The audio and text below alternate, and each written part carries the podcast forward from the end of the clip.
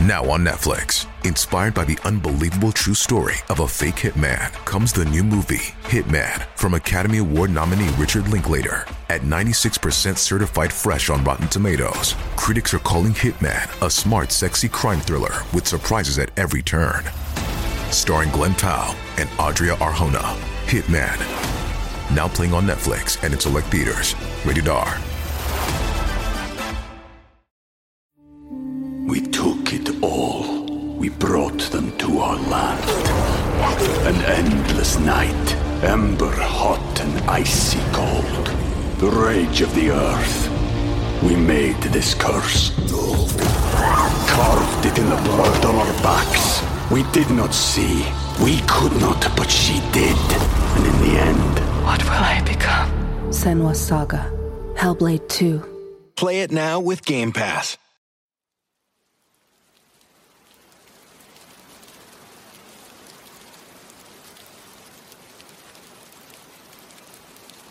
Greetings, everyone. I hope you are well. I have a very special announcement to make. For your listening pleasure, I have brought on one of we took it all. We brought them to our land. An endless night, ember hot and icy cold. The rage of the earth. We made this curse. Carved it in the blood on our backs. We did not see. We could not, but she did. And in the end, What will I become? Senua's Saga. Hellblade 2. Play it now with Game Pass. At the Coca Cola Company, Keurig Dr. Pepper, and PepsiCo, some of our bottles can be remade in a whole new way using 100% recycled plastic. New bottles using no new plastic except the caps and labels. Learn more at madetoberemade.org. the best narrators that I look up to personally and have always fallen asleep to his stories. My special guest for this evening is The Sandman.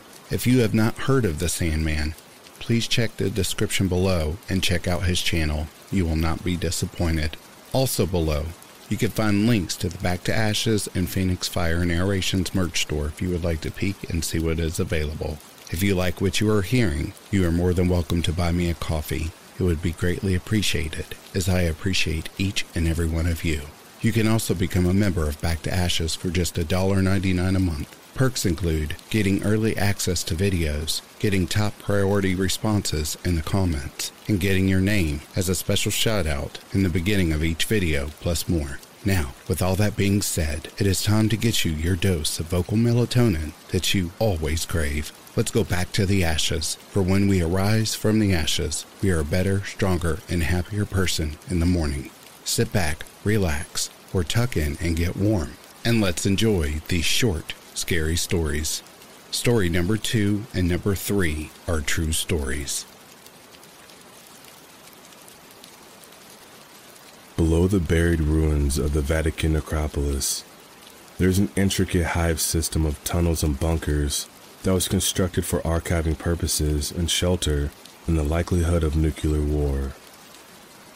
I was employed in the security unit underneath St. Peter's Basilica and had access to Vatican secrets.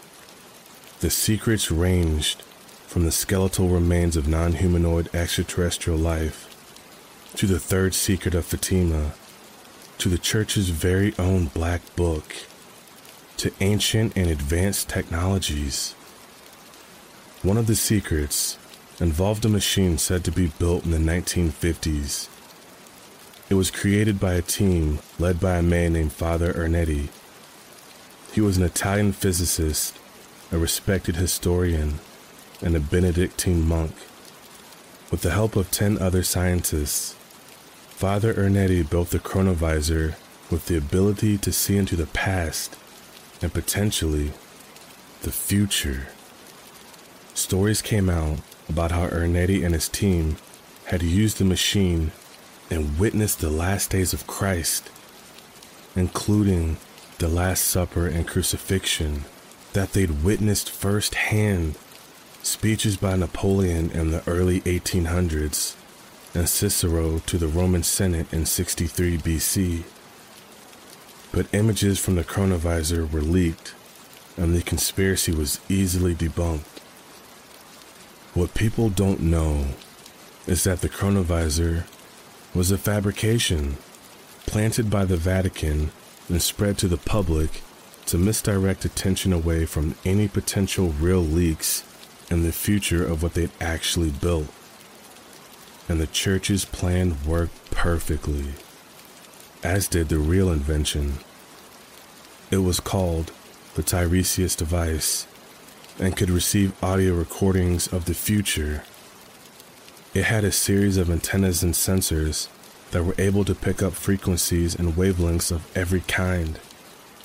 What I understood was that it identified and decoded electromagnetic radiation left behind from past events. It was then programmed to use that information to assemble and predict future events. The data received is interpreted into sounds that were recorded at varying lengths. Similar to tuning a radio, you could twist a special knob that would focus the antenna into better clarity or even to the device's version of other stations, which some scientists claimed were different dimensions. In security footage, I'd seen the device used by priests and scientists many times over. I learned how to turn it on, charge it up, and pinpoint the targeted location. In all my years working there, I managed to sneak into the Tiresias room and use the device three times. And each time, I went 30 years further into the future, but at the same location, which was Warsaw, where I was born. All three recordings I heard were different, and they were the types of futures only conceivable in nightmares. The first recording was just over three minutes in length. It started slow, then came clarity.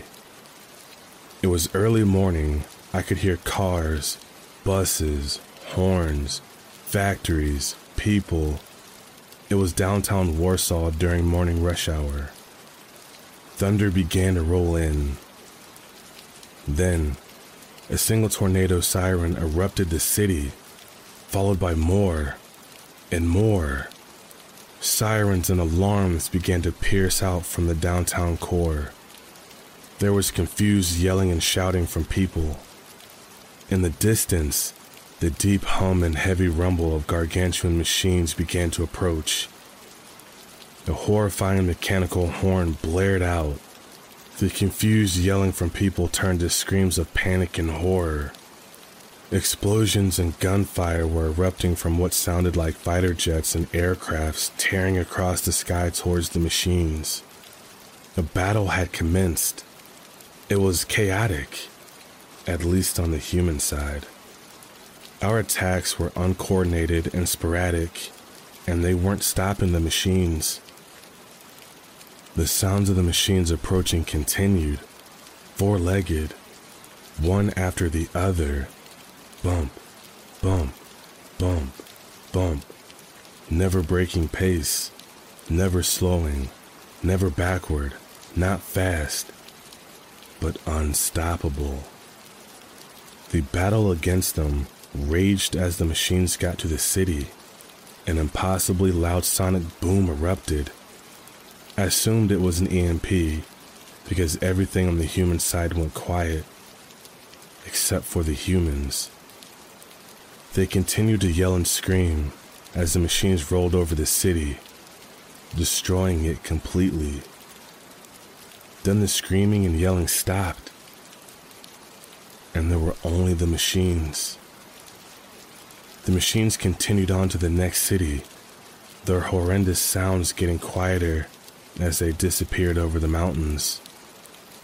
It was the scariest thing I'd experienced in my life at that moment hearing those large mechanical horns blaring from miles away before they even got to the city. They weren't trying for a surprise attack. It didn't matter if they gave away their approach. You had all the time in the world to get up and leave before they got to your city. Eventually, you needed to stop, and they would catch up because they don't need to stop. And they definitely don't go back. They were methodical and impossible to unbalance. It was like trying to argue with a metronome. In the end, I couldn't tell if it was an alien race with large advanced technologies in the form of heavily engineered machines, or if it was a self aware AI system that had decided to give the human race its last dinner check. The next time I used the Tiresias device was six months later, and I targeted 60 years ahead this time. I hoped to hear the sounds of civilization back, but I didn't. And it was even more frightening than the first. The recording lasted just over four minutes. There was a consistent, deep drone, almost like the hum of the earth. Then there were other sounds, distinct and frightening, but irregular and warped by some form of compression.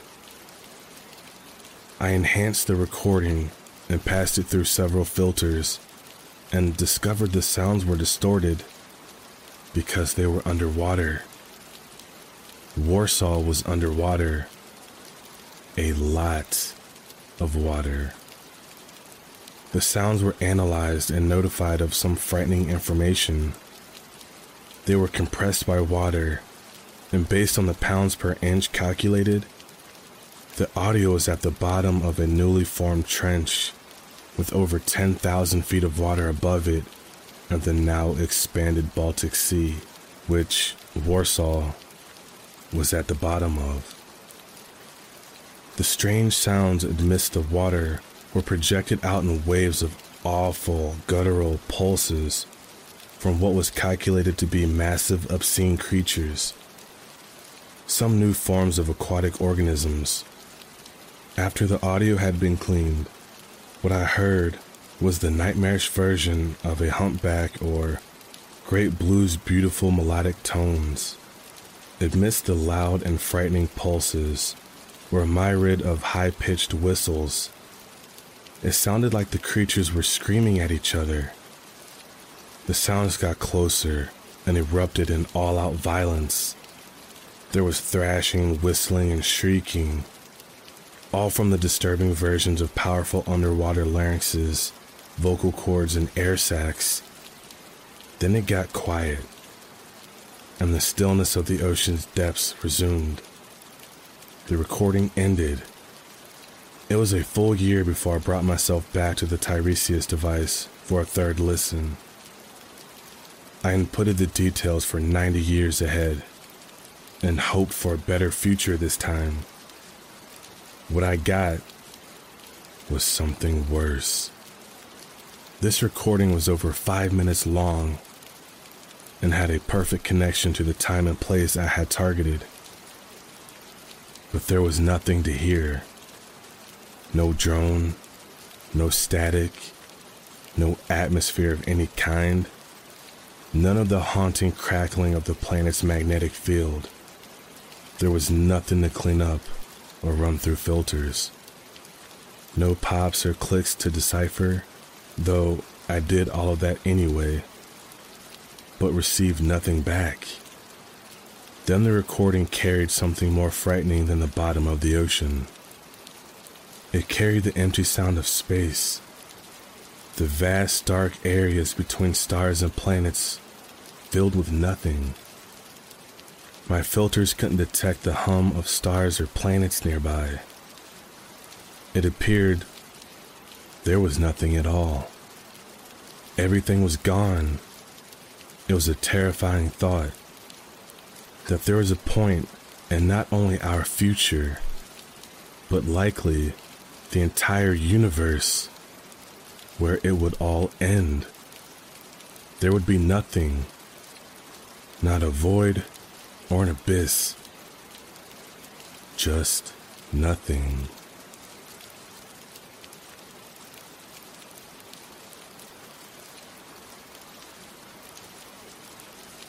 The following is the story of Hannah, a 24 year old HR admin at a mental health and physical health hospital in East Sussex, England.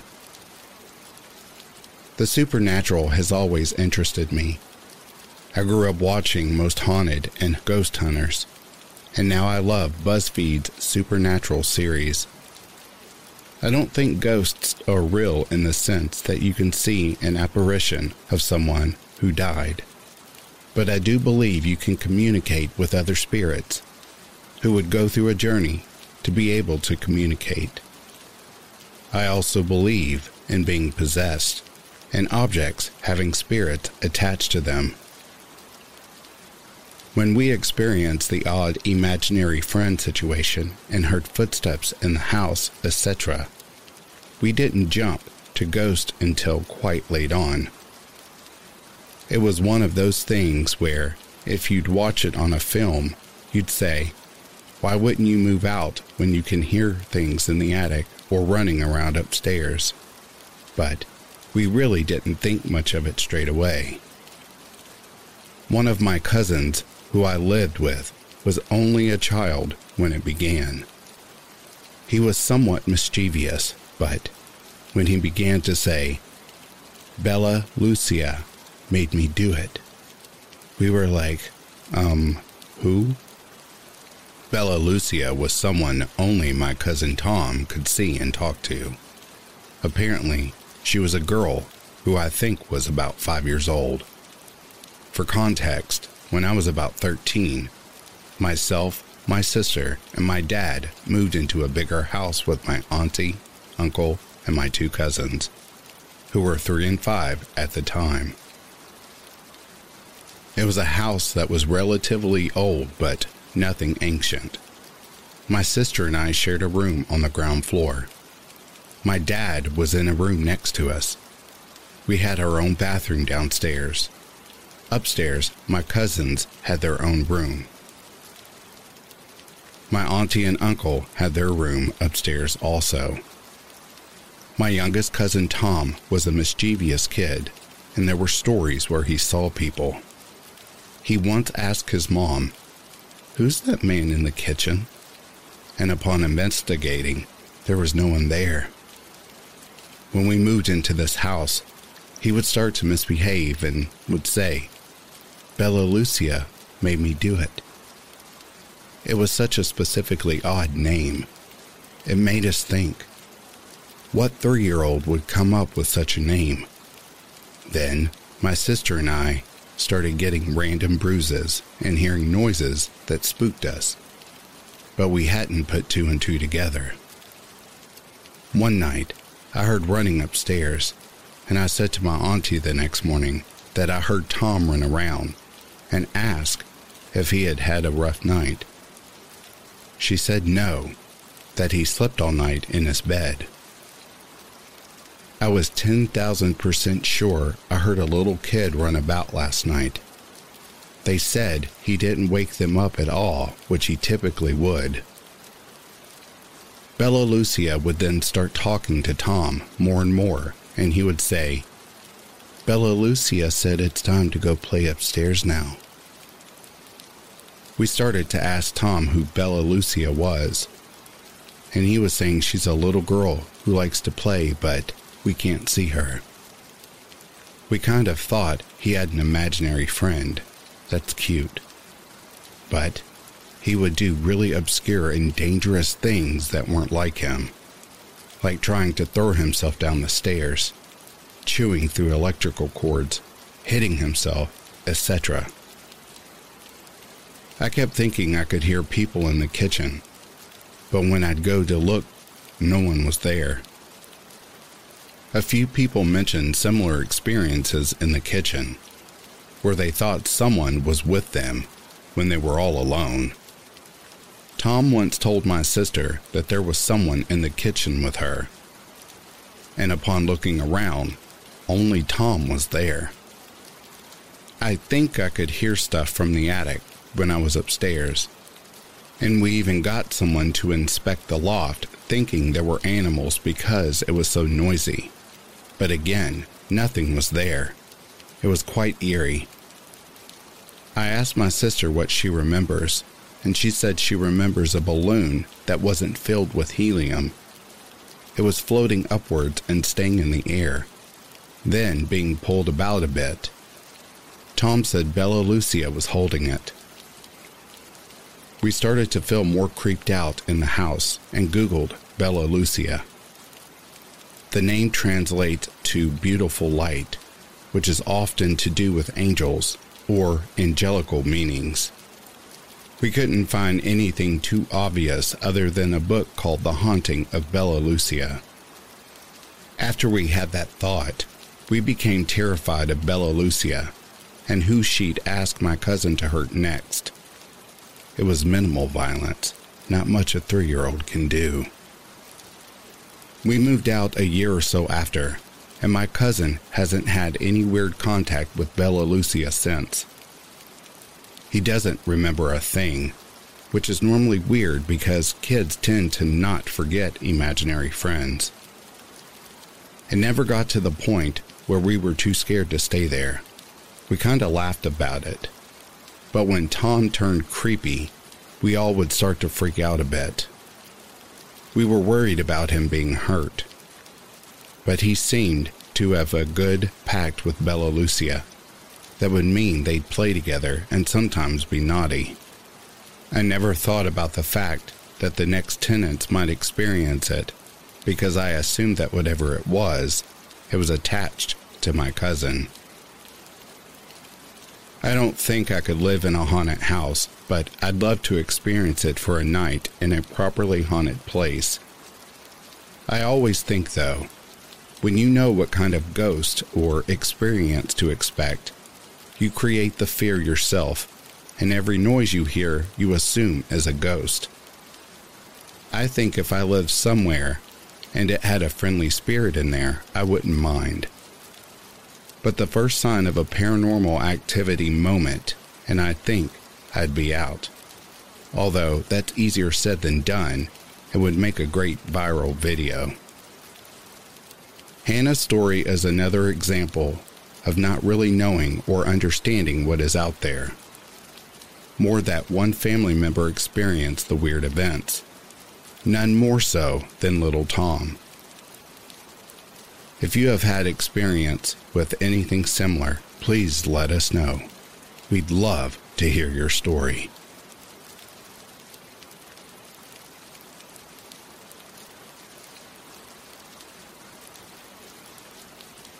Katie was 21 and from Devon in the UK.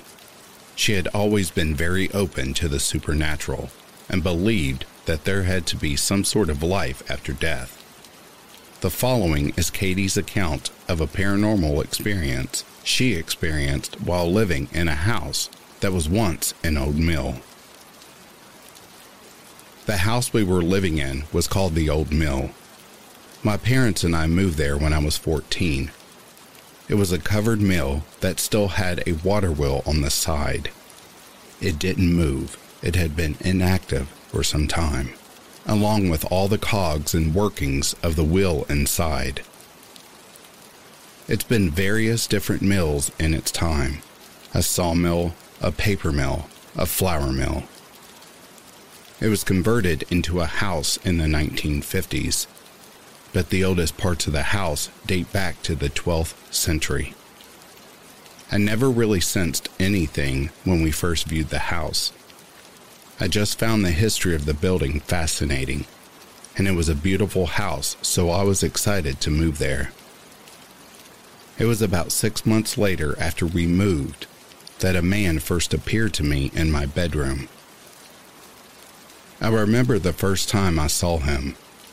I thought someone had broken in. I remember screaming and yelling to my parents, There's someone in the house.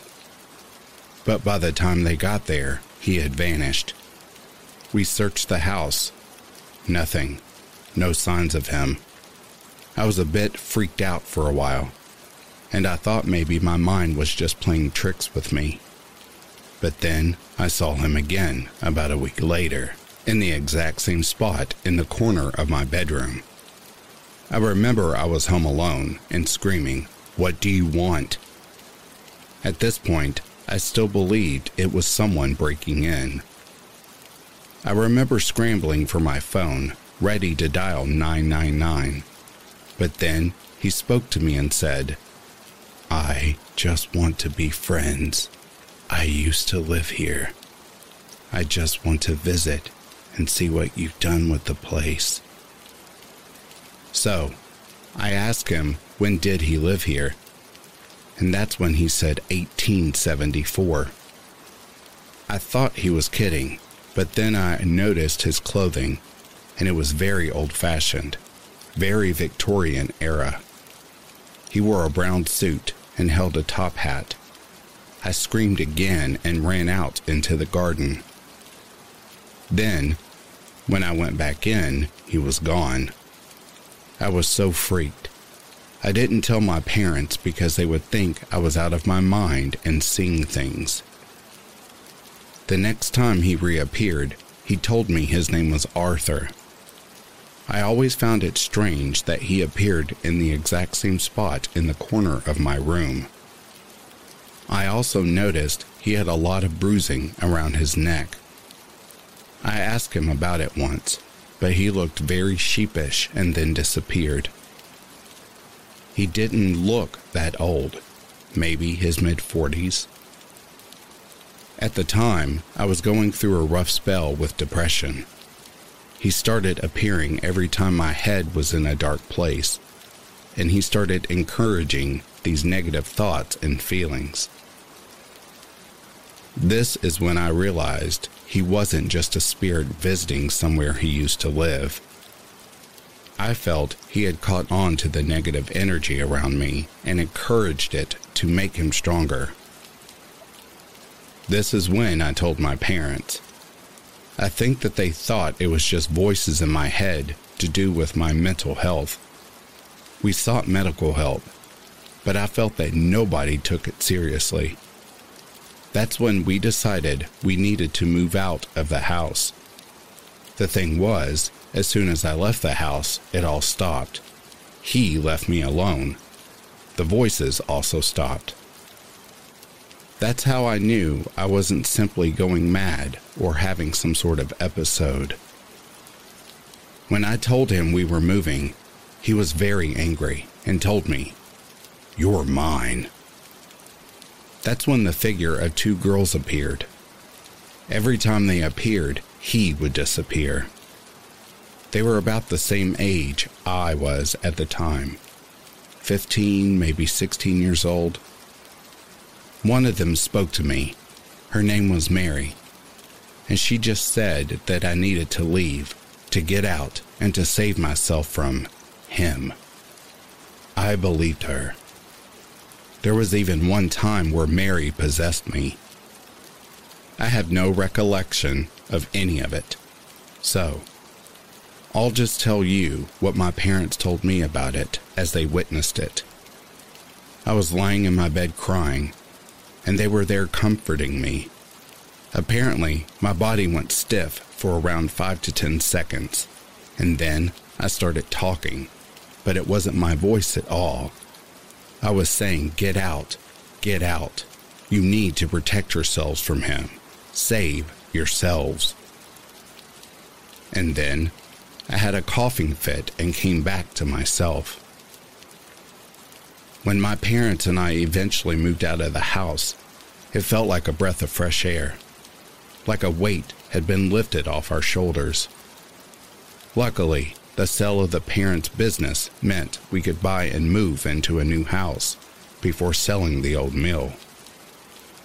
I'm very appreciative that we managed to do that because I was just at the point where I needed to be out of the house. When we moved into our new home, we got to chatting to one of our neighbors, and it turned out that he was a medium. We told him all about all of our experiences with the old house and he offered to go down there with one of his medium friends to see if they picked up on anything. Now, we didn't tell him all the details, but what he and his medium friend found out was amazing. It turns out, Arthur was a priest who lived there in the 1870s. It turned out he had held two girls captive there, Mary and Elizabeth and he accidentally killed them. He felt so guilty and ashamed of what he did that he ended up hanging himself. You guessed it, in the corner of what would become my bedroom. We managed to sell the house a year ago. We did tell the new owners that we had had some spiritual activity, but we didn't tell them the full extent of it all. We didn't want to sell the house to a family who had any young girls as we didn't want them experiencing anything similar to what I did. Luckily, it was a lovely elderly couple who bought it, and when we told them about it being slightly haunted, they thought it was rather splendid. I've now become very aware of the fact that I can sense spirits. Even in the home we live in, I sense my grandparents who passed away a few years ago. I wouldn't say I would never again live in a haunted house because I feel all houses have history to them, even new builds, as there will be history to the land they're built on, just as long as the spirits are friendly and wish me no harm.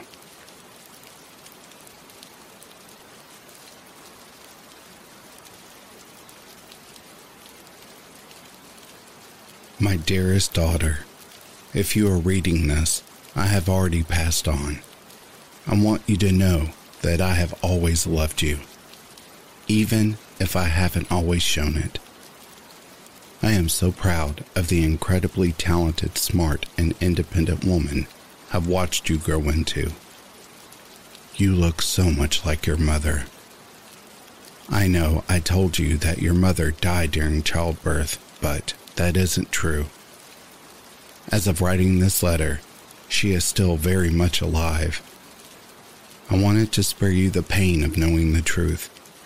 Therefore, I created a lie that would provide you with a sense of closure. I do not regret doing this because the truth is far more horrifying. I do hope that you can forgive me, as I am about to burden you with the reality of the last 20 years. You see, your mother, Alyssa, is a killer. I met her at a party after finishing medical exams and was instantly drawn to her like a fly to a spider. She was a beautiful, charming, and seemed to have a dark side that I found more than a bit intriguing. We started dating almost immediately, and I fell head over heels in love with her. I introduced her to my parents, and they instantly loved her too, and soon our wedding was being planned. It wasn't long after we were married that she became pregnant with you, and I discovered just how deep her dark side really was. I had come home early from work at the hospital one night to find her standing over the body of a man in our kitchen. She was covered in blood from head to toe. I was so shocked that I could barely move. I'd seen a lot of death during my ER residency, but this was something else. She just calmly looked at me and said, This is what I do when I'm bored and you're absent for too long. Before walking away, I knew then that I had married a very dangerous woman and that my life would never be the same. I convinced myself that I could change her, that I could help her get better. But it quickly became clear that that was not going to happen. She enjoyed killing too much, more and more frequently. I'd come home to find another victim that she would now expect me to just dispose of. One night, I just couldn't take it anymore. I did the only thing I could do to protect you and others. I locked her away in the basement. I couldn't bear the thought of her harming you or herself in prison. So, I took matters into my own hands. I still love her dearly to this day. It hasn't been easy keeping her down there, especially after you were born, but I did it for you. I love you, my daughter and I hope that you can find it in your heart to one day forgive me for keeping this from you. I know it's probably impossible to believe, but it's the truth. She is still there, locked in the basement. I have enclosed a key with this letter in case you ever want to see her for yourself. There's a trap door beneath the large freezer in the back room of the basement. This will lead you to her room. She's probably running low on supplies as you read this. Just please be careful. As meek and mild as she may seem, she really is a dangerous creature. I love you always, your father. At the end of the dark, narrow corridor dug into the ground under her father's house, Catherine stood before a large metal door. She could feel her heart pounding in her throat. She hesitated, her fingers trembling as she reached for the large, cold metal handle. She took a deep breath and whispered a silent prayer before slowly pushing the heavy door open.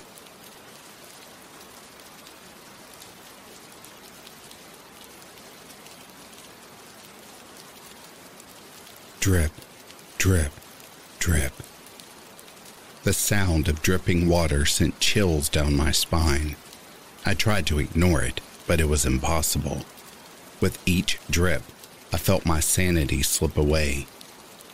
It was very possible that I was completely losing my grip on reality. The water was coming from the bathroom sink. I knew I could just go in there and turn it off, but I was too afraid. In my younger years, I used to have a reoccurring nightmare. A nightmare that has plagued my mind once more these last few days. I'm in my bed and I hear a drip, drip, drip coming from the bathroom. I get out of bed and see a figure in the bathroom, shrouded in darkness. The figure turns to look at me its eyes glowing a bright red. I try to scream, but no sound escapes my mouth. Paralyzed by fear, I have no choice but to stand and watch as the figure slowly walks towards me. I would wake up right before it reached me, screaming and covered in sweat. Tonight, it's different. I know I'm awake. I was woken up by an alert on my phone a message from my roommate. Said she wasn't expecting to be home tonight. I was just settling back down to sleep when I heard it. Drip, drip, drip. What if there really was something lurking in the shadows, waiting to grab me?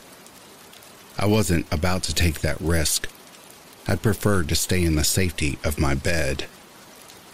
Drip, Drip, drip. I held my pillow tightly across my face, almost to the point of suffocation. I tried to block out the sound. It was like a siren call beckoning me to my doom. I could feel myself being pulled towards the bathroom, even as I tried hard to resist. Drip, drip, drip. The dripping water became louder and more insistent. I could feel my grip on reality slipping further out of reach. This is just a dream. It can't really be happening. Just go to the bathroom and it will all be over. I just had to face whatever was there. Reluctantly, I got out of bed and slowly made my way to the bathroom, my heart pounding in my chest terrified of what I might see if I kept moving. Unlike the nightmares before, the bathroom door was closed. Slowly, I pushed open the door, half expecting something to jump out at me. But there was nothing there, just the sound of dripping water coming from the sink. I breathed a sigh of relief, laughing at my stupidity whilst tightening the tap. The dripping stopped. My relief was short lived. A glimpse in the mirror caught my attention as I turned to leave. I saw something that made my blood run cold. a figure stood behind me. Its bright red eyes penetrated my soul. I didn't even manage a scream as it lunged for me and dragged me into the darkness.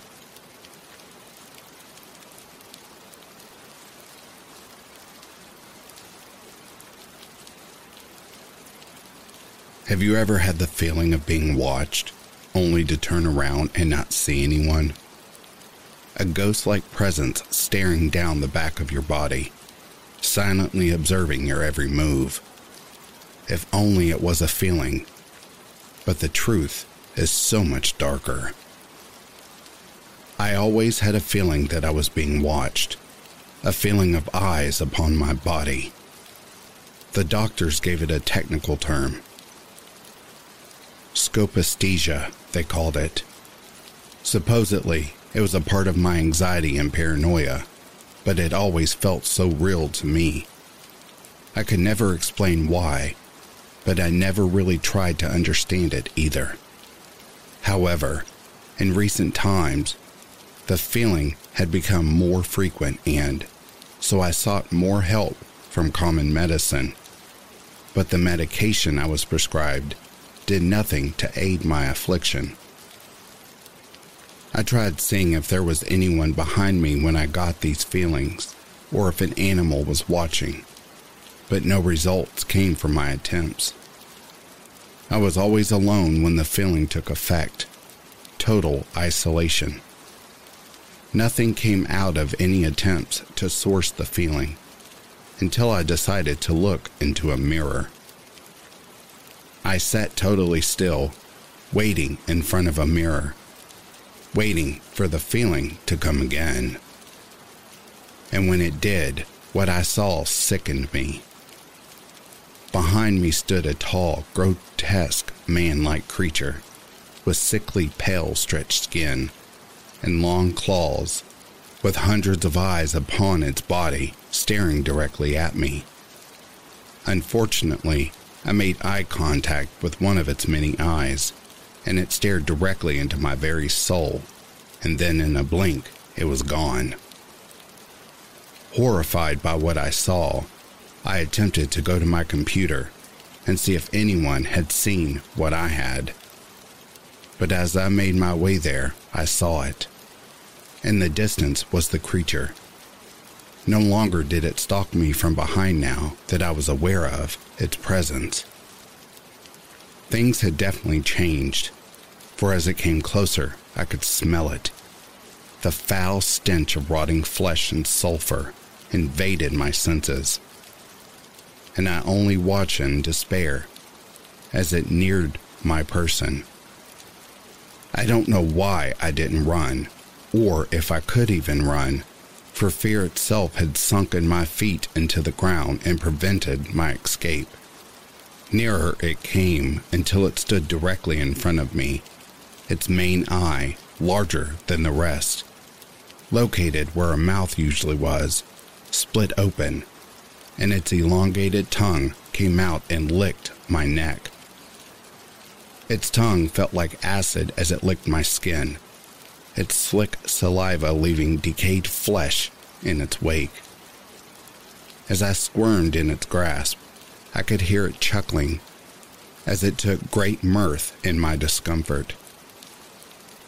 After taking one final taste, the creature sunk its claws into my flesh, marking me as its meal for a later date. It left me there with only my mind processing the event thrust upon me. I know not how much time I have left until the creature comes to feast, for my death is most certain. Heed my warning and never look for the eyes that watch.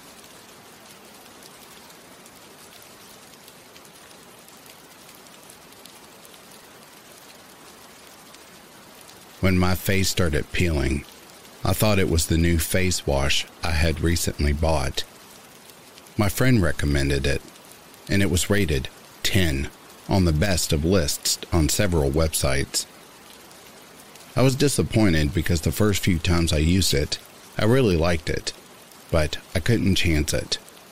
I threw the cleanser in the trash. Two days later, my face was still peeling, and it was much worse. It was so dry, the texture akin to snakeskin. I raked my mind for a possible cause, but couldn't think of any. Not only did it look disgusting, but it itched like absolute hell.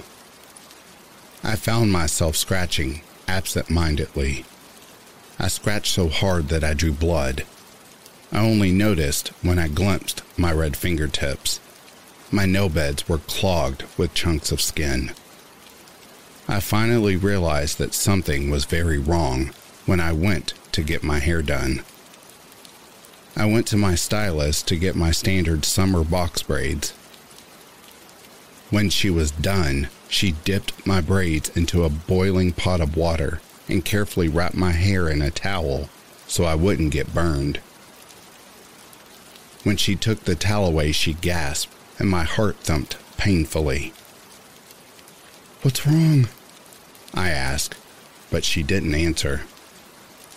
I snatched her mirror off the table and peered at my reflection. I screamed. Every braid had come out of my head. Some clung to my scalp, hanging by bloody, vicious threads. I watched as a trail of dark blood slowly dripped from my skull and trickled down my nose. I slammed down the mirror and ran outside to my car. I blocked the stylist as she repeatedly called me to ask for payment. By the time I got home, all of my hair was gone. Every single strand, and most, if not all, of my scalp. My skin fell off in long, bloody strips. My face formed boils that burst and spurted foul, yellow pus. My eyes, which have always been my best feature, were now wet with thick mucus and yellow like the eyes of a reptile.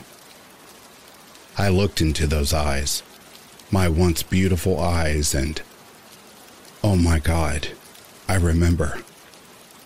It was a memory I had tossed aside because I didn't deem it important to remember. My cousin's birthday was a week ago. She had always been into that mystic, spooky bullshit. The woman she hired referred to herself as a spiritualist. She told us we were going to host a seance. She ignored my laugh and the roll of my eyes. We lit red candles and turned off the lights, and then we sat in a circle and held hands. The spiritualist started chanting, and it made me uneasy. When I opened my eyes, she was staring at me. I had drank quite a bit, and it annoyed me I had to sit through this shit. So childishly, I stuck my tongue out at her. She kept looking at me, but I refused to back down. And then she smiled, and everything went black. I was trapped in a sea of fire, and everything was burning. I tried to scream, but my mouth was sewn shut. My skin bubbled, blackened, and peeled. I saw her then. She had her back turned to me. She was tall and thin and had the most beautiful black hair I had ever seen. And then she looked at me. I screamed. My fear wrenched my lips apart. The woman had no face, and her skin was mottled blue, black, and gray. She lurched towards me and tapped my forehead with a gnarled finger. She caressed the contours of my cheeks, encircled the hollows of my eyes, and traced patterns on my lips.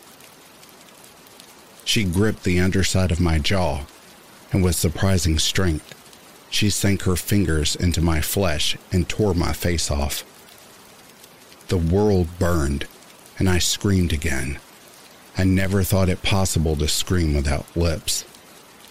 She molded my face onto her skull, and then she smiled at me. My body sank into fire, and I burned. When I awoke, I was on the floor dripping wet and reeking of alcohol. My cousin and her friends surrounded me. They looked confused and concerned. What happened? I asked, snatching the towel offered to me. My cousin told me I had fallen and then started screaming. They don't know what to do, so she, my cousin, threw a glass of wine on me. Where the F is she? I spat. I took out my compact mirror and vigorously checked my flawless reflection. Where is who? My cousin asked. That B word, I said. That spiritualist. She did this. She did something to me. My cousin looked at me as though I were crazy. There was no spiritualist here, Bree. She gestured to her friends. Just us. She peered at me. Are you sure you're okay? I think you might have drank too much. I pushed past her to grab another glass of wine. No, the problem is I haven't drunk enough. So I drank more and I forgot. I forced myself to forget. I didn't believe in the supernatural. At least I never used to. But now I'm losing everything, so I believe. I believe some ugly demon bitch had taken my face and given me hers. Every time I look at my reflection, I cry. What else do I have if I'm no longer beautiful? I am not known for kindness. My personality does not win me friends. I have always been an indescribable beauty, the kind of beauty that countries go to war over. And now I am a monster because some jealous beast thing stole my effing face. I don't know what to do anymore. I am tired of crying. It hurts. My tears burn and make holes in my skin. I've been holed up in the bathroom for days now. I broke my mirror with my fist and shattered it with my brittle bones. There are shards everywhere, reflections of me. I can't escape it. I can't run from myself. I give up. To you, you demonic bitch. Congrats, you win. I no longer want to see what I look like. I am tired of seeing my soul reflected back at me. I want to see her again. You know, for a final showdown. I want my face back. It's mine. It's always been mine. She doesn't come, though. And why would she? I am so tired. I'll close my eyes and rest for a moment. I just want to sleep because if I sleep, then perhaps I will dream and I will get lost in the memory of my beauty.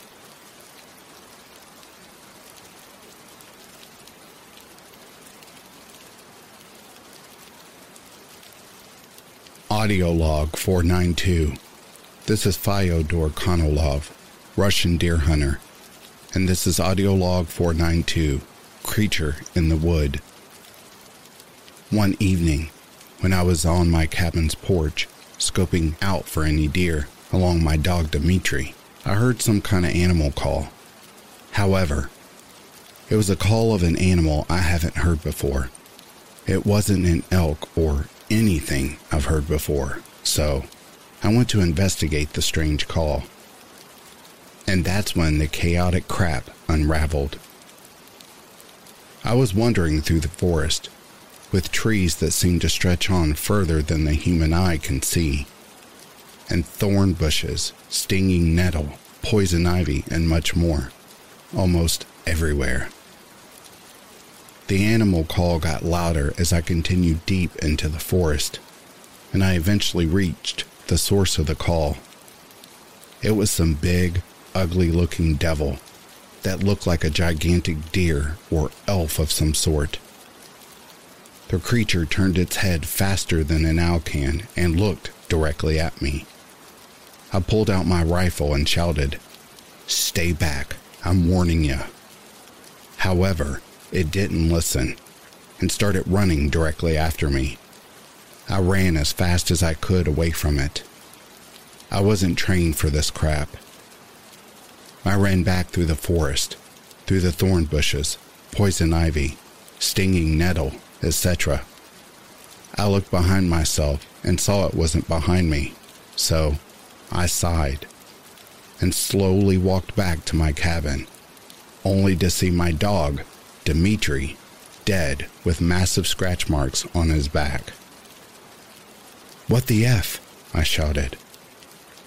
All right then, you mess with my dog, you'll have a word or two with my rifle. Do you hear me?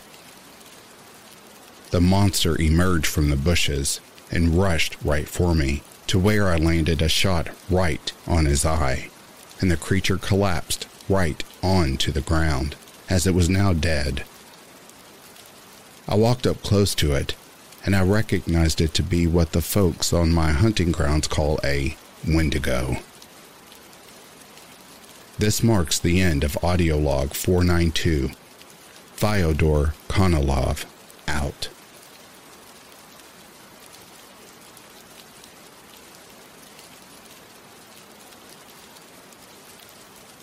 When I was little, I thought everyone's sight worked the same as mine. Everyone's eyes darted towards the newcomer in a room of stillness or somebody's waving hand in a crowd. But I always assumed everyone shared the same reason for this. For some people, the instinct is part of some sort of survival mechanism alerting you to something new and possibly dangerous. For me, it's because the faster something moves, the clearer I see it. My normal vision is a little below average, corrected with glasses. But if an object moves quickly in my field of vision, then I can see it in incredible detail. It never really came up, though, before the seizures. Everyone thinks they're normal until they're told otherwise, and I was no different. I got my first seizure on a school sports day. I was only just a teenager, and I'd heard of epilepsy, but nobody I knew had it. I collapsed and started shaking so fast I was almost vibrating, scaring my friend but terrifying me even more. I'd never tried moving quickly while staying in the same place before, and thanks to the seizure, I was finding out what that does to my vision. I saw the sports field in unbearable detail, and hidden beyond normal sight, there were these unfocused things that only lurked around the people who were upset. I looked at them, and I knew they saw me. There was no point in telling anyone. Normal people don't see things like that. So I kept it a secret, and it ate away at me as these things followed me into my adult life feeding off the people around me. Most people I saw with one of these things talking to them were crying. The only two I saw touched by them, they didn't make it. Maybe that's why I married Jared in the end. I knew he didn't really love me, but if I attracted creatures like that, then I must be broken, surely. My seizures called them to me. It was like as soon as my head shook fast enough to see them, I was a beacon. They crowded me and fed off my bystanders as I wondered when they'd finally finish me off. Until Jared slapped me, that is. The pain wasn't new, but usually I took it silently, so my squill earned contempt. Really? I barely touched you, you attention seeking B word. I understood then, and we have a lamp that is so broken that it can trigger my seizures. Jared says he'll fix it so I am neither allowed to complain nor fix it myself. I clicked the switch and stared at my husband. The creatures came quickly at first and fed on the bystander I provided. All the pain he'd caused me was given back and then some. I should thank him, really. He helped me figure out that I'll always be safe from these monsters. All they want from me is to be seen.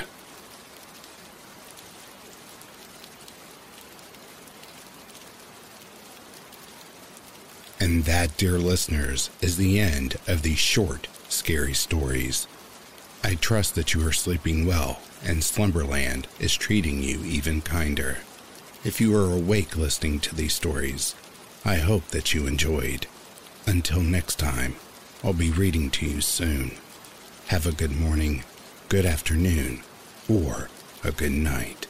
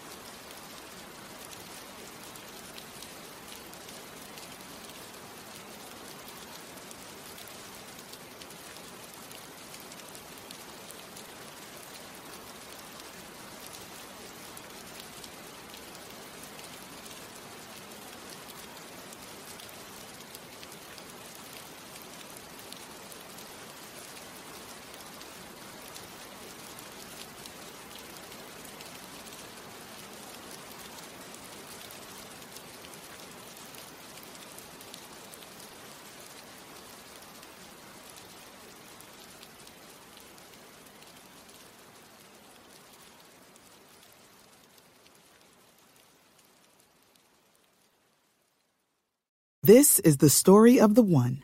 As head of maintenance at a concert hall, he knows the show must always go on. That's why he works behind the scenes, ensuring every light is working, the HVAC is humming, and his facility shines. With Grainger's supplies and solutions for every challenge he faces, plus 24 7 customer support, his venue never misses a beat.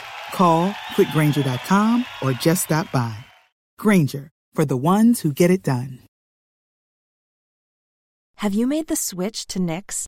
Millions of women have made the switch to the revolutionary period underwear from Knix. That's K N I X. Period panties from Knix are like no other, making them the number one leak proof underwear brand in North America. They're comfy, stylish, and absorbent, perfect for period protection from your lightest to your heaviest days. They look, feel, and machine wash just like regular underwear, but feature incognito protection that has you covered. You can shop sizes from extra small to 4XL. Choose from all kinds of colors, prints, and different styles, from bikinis to boy shorts, thongs to high rise. You've got to try Knix. See why millions are ditching disposable, wasteful period products and have switched to Knix. Go to knix.com and get 15% off with promo code TRY15. That's knix.com, promo code TRY15 for 15% off life changing period underwear. That's knix.com.